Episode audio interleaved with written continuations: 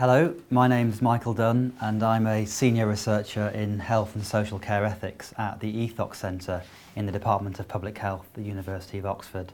And the topic I'll talk about today is research involving adults who lack the capacity to consent to take part in that research and particularly the regulation of this research in England and Wales under the Mental Capacity Act 2005. I'll talk a little bit about the requirements that this new law places upon researchers and hopefully this will be some help for researchers who are thinking about whether their research can go ahead with involving people who lack capacity to consent and how that process will work. This is a topic that's of interest to me both as an empirical researcher who does research involving adults lacking the capacity to consent, therefore have some experience of, of these procedures, but also as a member of a national research ethics committee that is, uh, has a responsibility for assessing and approving this form of research. On to the next slide. By way of introduction, I'll just cover the main points that I want to go through in the, in the presentation itself. First, I'll say something about the regulatory context of research involving adults that lack the capacity to consent in England, and particularly the Mental Capacity Act, as I said. Um, then I'll go and outline the main procedures that this piece of legislation and therefore research ethics committees will expect researchers to adhere to when they are thinking about undertaking research involving people who lack capacity to consent. And I'll give some guidance on the process of applying for ethical review when engaging with research with these adults and outline some of the practical difficulties that researchers can face when going through this process. On to the next slide. So, to begin, as a way of framing the issue, um, it's worth pointing out that, that the process of undertaking research involving adults lacking capacity to consent is very carefully regulated now in England and Wales and has been for the last five years or so a piece of legislation called the Mental Capacity Act 2005, which I'll refer to as the MCA, has been in place since October 2007. And sections 30 to 34 of this piece of legislation regulate and lay out the procedures that researchers who are looking to do research involving people who can't consent to take part in that research must follow. I should say that this, the MCA doesn't extend to clinical trials of investigative medical products, so-called CTIMPs. Clinical trials involving people lacking capacity to consent are governed by a separate piece of regulation, the Medicines for Human Use Clinical Trials Regulations 2004. And I won't say anything more about clinical trials in this presentation, but I have at the bottom of this slide given a link for people who are undertaking clinical trials and want some information about the procedures for those that form of research involving people who lack capacity to consent. It's important to say also that in Scotland and Northern Ireland, different legal frameworks apply. So in Scotland, the Adults with Incapacity Scotland Act 2000, and uh, under Section 51, has a series of regulations that need to be followed. And in Northern Ireland, uh, research involving adults lacking capacity is currently governed by common law. In this presentation, I'm simply going to cover the regulation of research involving people who lack the capacity to consent in England and Wales under the Mental Capacity Act. On to the next slide. So one of the questions to ask once we've determined the regulatory framework within which we're thinking about this problem is to try to define what kind of research comes under the scope of the Mental Capacity Act. And the MCA takes a very broad uh, definition of what research is when it involves people who lack capacity to, to consent. It describes its, its procedures applying in relation to all intrusive research, and this must be subject to ethical scrutiny. One way of understanding what intrusive research is is to say that it's any research that would otherwise require consent in order to be lawful. So it might therefore exclude, for example, anonymous uh, patient data. Empirical research that involves adults lacking capacity to consent will extend across all kinds of health and social care research contexts and it will be both clinical and non-clinical in character. So social research um, or health services research using interviews or observation methods still come under the criteria of intrusive research. This isn't simply about clinical research. However, if the purpose of the research is solely for the purposes of service development rather than academic or uh, uh, discovery purposes, if you like, it can be defined as audit under the National Research Ethics Service definition of research. And that would mean that it falls outside the remit of ethical regulation. Audit rather than research, for example, might, might be studies that aren't seeking to be published, but are simply internal studies to develop services and assess and evaluate particular services. However, in social care, the community accepts a much broader definition of research and service audits are classified as research, so that's something to be aware of. On to the next slide. The next point uh, to think about in framing the issue about involving adults lacking capacity to consent is to define those adults that fit within the, the requirements of the MCA. So the MCA applies generally to adults only, people aged 16 years and over. Research involving people under 16, minors, is governed by common law and there are certain established procedures to follow in, that, in undertaking research with children, which I won't go into today. What does it mean to lack the capacity to consent? Well, the Mental Capacity Act puts into statute uh, what they call a capacity test under Section 2 and Section 3. Broadly, the capacity test means that uh, an adult, because of an impairment of or disturbance in the functioning of their mind or brain, are unable to either understand information relevant to the decision, to give consent that is, or to retain that information, or to use or weigh that information up in the process of making a decision or to communicate that decision. Generally, capacity under the Mental Capacity Act must be presumed. That's one of the core principles of the Act, unless it's established otherwise. But it's important to recognise that capacity is also decision specific. So a person may have the capacity to consent to certain forms of research, but not other forms of research if that research is more complex and the information to be understood is more difficult to understand. Uh, alternatively, a person may have the capacity to consent to a medical treatment but lack the capacity to consent to research because the information required to understand in the research context is again a little bit more difficult than in terms of understanding a healthcare intervention. Sometimes, of course, a lack of capacity is likely to be able to be presumed. For example, research involving participants in persistent vegetative states or a coma, it's likely that you can presume that that person will lack capacity and therefore will automatically fall within the scope of the MCA. However, in other cases, capacity will be more uncertain, for example, in a person who has a diagnosis with a of a moderate learning disability. Also, capacity might sometimes fluctuate if you're seeking to do research over a period of time with a person with a drug dependency. Or capacity might be a future concern. For example, the person may be able to give uh, consent at the moment in time in which a study starts, but in a longitudinal study, let's say involving people with dementia, it's likely that person's ability to give consent over the course of the research will be in doubt, and that would also fall within the scope of the MCA. Of course, nobody under the MCA can be permanently mentally incapacitated, and no diagnosis can itself be indicative of an incapacity. Um, every single piece of research must be, and every single participant in each piece of research must be assessed on the basis of the information and their particular requirements. On to the next slide. So what does the Mental Capacity Act actually require of researchers to gain approval to undertake their research involving people who lack capacity to consent? Well, to gain what is called Section 30 approval, the MCA and therefore a Research Ethics Committee requires researchers to fulfil a number of requirements under three supplementary sections of the Mental Capacity Act. These are Section 31 general requirements, Section 32 consultation requirements, and Section 33 supplementary requirements. And the IRAS form, um, which is the form that is used by the National Research Ethics Service, is structured in a way that enables researchers to demonstrate how they intend to meet these requirements in, in their research. Next slide. Under Section 31 of the Mental Capacity Act, certain requirements are expected of researchers. Firstly, the research must be approved by an appropriate body. The government has interpreted this requirement as limiting the approval of research to the National Research Ethics Service, which is a national service governing research in the NHS and social care. At the moment, a limited number of NHS research ethics committees are flagged for MCA approval. This is currently 33 out of 180 of the total committees.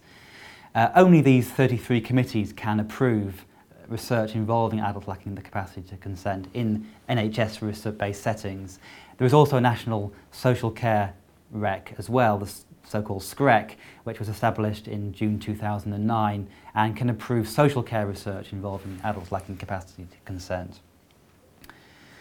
Another requirement under Section 31 is that the research must be connected to the impairing condition that renders the participants unable to give consent or the care or treatment of that condition. For example, a person with dementia could not be recruited to a study that had nothing to do with their dementia, the treatment or care of their dementia, or perhaps the cure of that dementia. There must also be reasonable grounds for believing that the research cannot be carried out without including those unable to consent. So, in any research where you might be able to recruit people who have the capacity to consent to do comparable effectiveness, that research should go ahead the general principle is that research should not include people who lack capacity to consent unless absolutely necessary. And in terms of judging whether it's necessary, the research must have the potential to either benefit the participants without imposing a burden that's disproportionate to that potential benefit, or it must be able to benefit others who have the same or similar impairing condition if the risk to the participants is negligible and the research will not be unduly invasive or will not interfere significantly with the participants' freedom of action or their privacy. It's important to recognise that university research ethics committees or other service provider or internal research and development RECs in the NHS or local authorities are not recognised as appropriate bodies under the Mental Capacity Act. All research has to be channelled through the NRES system. On to the next slide. Under Section 32 of the Mental Capacity Act, researchers need to demonstrate that they've met certain requirements in relation to consultation with people. As a starting point, the researcher is expected to identify a personal consultee. This is a person who is not connected to the research project and who is engaged in caring for the participant or who has an interest in his or her welfare, but not in a professional capacity or for remuneration, and someone who is willing to be consulted. In most cases, this personal consultee will be a close family member of the adult who lacks capacity to consent, and it's the researcher's duty to identify, approach that personal consultee. The researcher has an obligation to provide the identified consultee with information about the project so that that person can advise on what they think the proposed participants' wishes, feelings, and values would be in relation to being involved in the project if they had the capacity to consent. If the personal consultee's assessment of that person's wishes, feelings, and values are aligned with that person's participation in the research, the personal consultee should make a declaration that the research can proceed with the involvement of that person on the basis of these, on these grounds, basically. It's important to recognise that this doesn't change the core legal point in, in English law that nobody can give consent or assent on behalf of an adult lacking capacity to consent. This is simply a declaration of agreement that the research can go ahead. On to the next slide. Secondly, under section 32, if no personal consultee can be identified, then a nominated consultee should be identified instead. Um, a nominated consultee must be a person who is involved in the care of the proposed participant or again is interested in his or her welfare. But this person can be involved in the person's care in a professional or paid capacity. A, for example, a nominated consultee might include a key worker in a care home or it might be the person's GP. Again, they should be wholly unconnected to the research. They should not be linked in any way to the research team involved. And the nominated consultee is expected to fulfil exactly the same role as the personal consultee.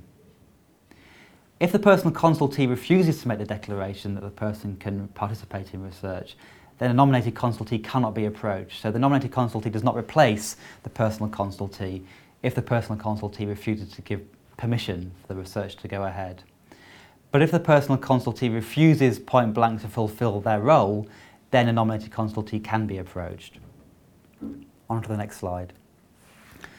Under section 33 of the Mental Capacity Act, the supplementary requirements, a certain set of broad principles are codified that researchers need to be aware of. Firstly, nothing can be done as part of the research to which the person lacking capacity appears to object, or which is contrary to, that, to any advance refusal that person has made and that is valid and applicable to their participation in research. Even if a personal nominated consultee has given permission for the research to go ahead, if the person appears distressed or appears to be objecting to whatever the researcher is doing, then the research must stop.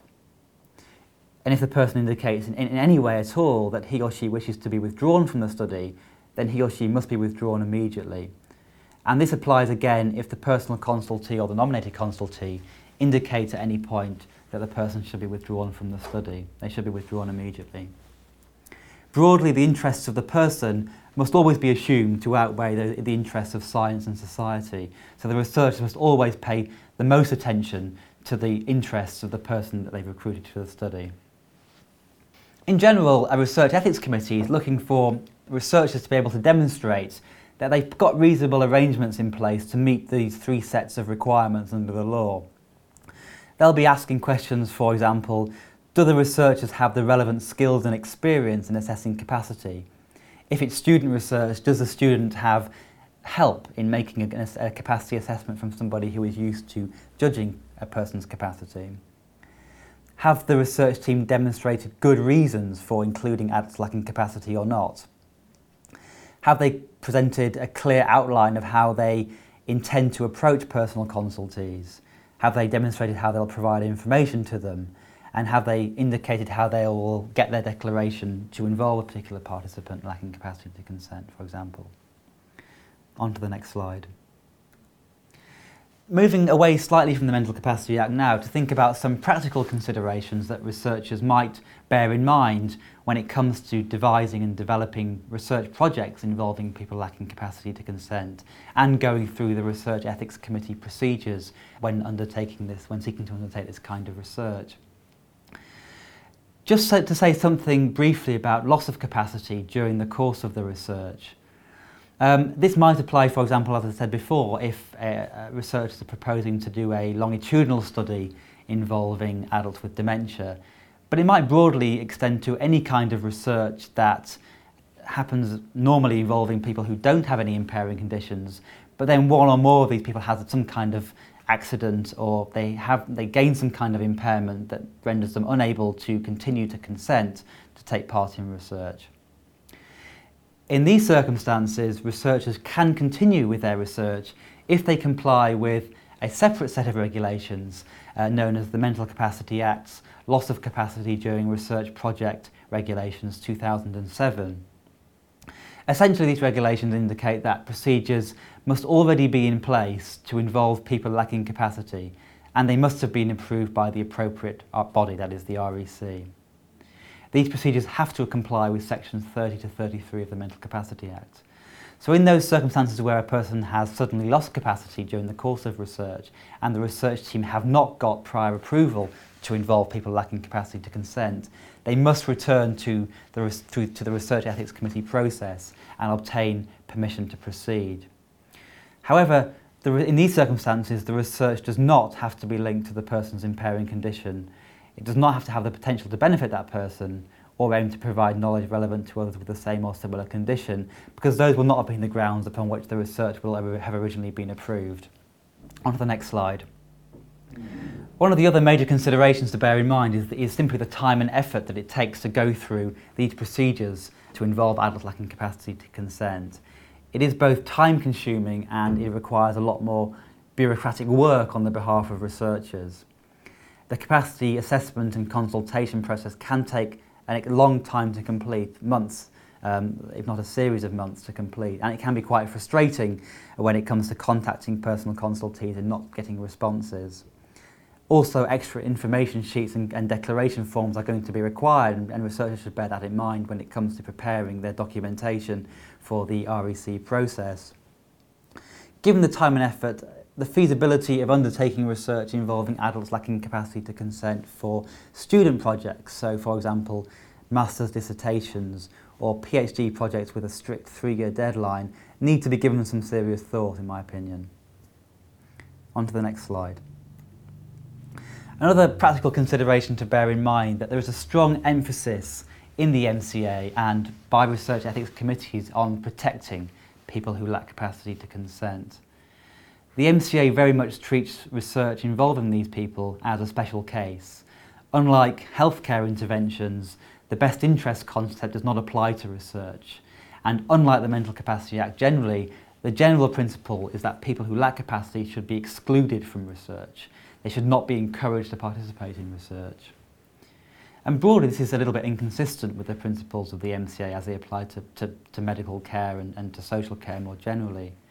And this means that researchers can sometimes be surprised that they need to make to be prepared to give much more careful thought to justifying the need for their research to go ahead. And they need to be able to provide a very considered and extensive defence of their study, and the REC will be looking for that when they come to review these proposals.